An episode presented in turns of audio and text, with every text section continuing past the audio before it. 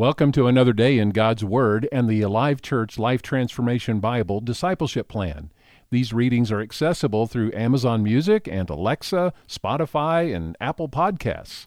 Find out more at alivechurch.com. Our readings this week focus on yet another of the fruit of the Spirit. It's kindness this week. Kindness is a deliberate act, and I choose to act in kindness. God has shown me great kindness even when I didn't deserve it. His actions, keeping His promises, and extending mercy and forgiveness toward me have always reflected His loving kindness. Therefore, today I will treat everyone with kindness. The fruit of the Spirit living in me is kindness. So regardless of how others may treat me, I will remain calm, peaceful, and undisturbed by their actions. I will be quick to forgive and willing to overlook their actions by responding to them with kindness. All people are created in the image of God and deserve to be treated with kindness regardless of how they have distorted or misrepresented that image. Kindness is a deliberate act, and I choose to act in kindness. The expression of kindness requires initiative. Thus, I will consider others' needs above my own.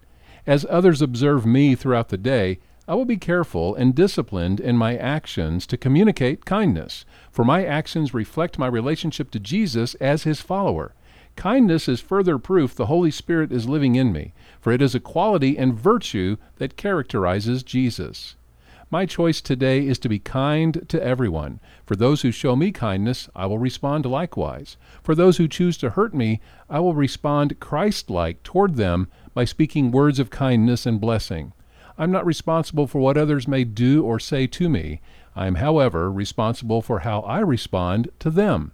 When I am tempted to blame others for a bad attitude or have an unwillingness to forgive or feelings of ill will developing within my heart and head, I will prayerfully ask the Holy Spirit to supernaturally produce kindness in and through me.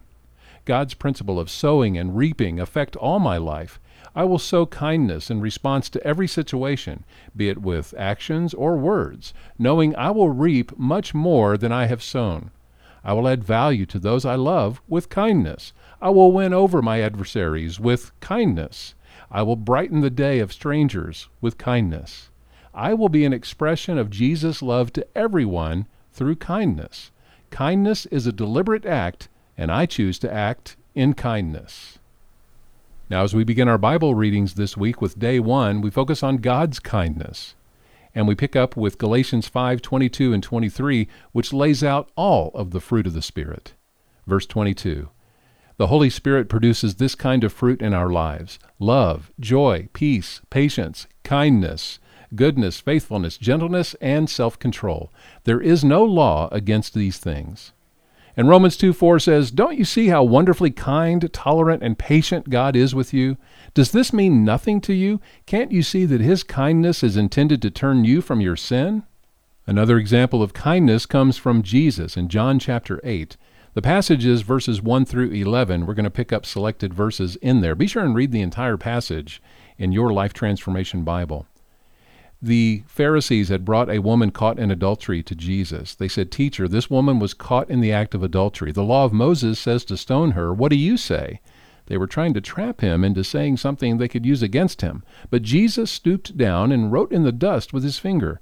They kept demanding an answer, so He stood up again and said, "All right, but let the one who has never sinned throw the first stone." When the accusers heard this, they slipped away one by one. Then Jesus stood up again and said to the woman, "Where are your accusers? Didn't even one of them condemn you?" "No, Lord," she said. And Jesus said, "Neither do I. Go and sin no more."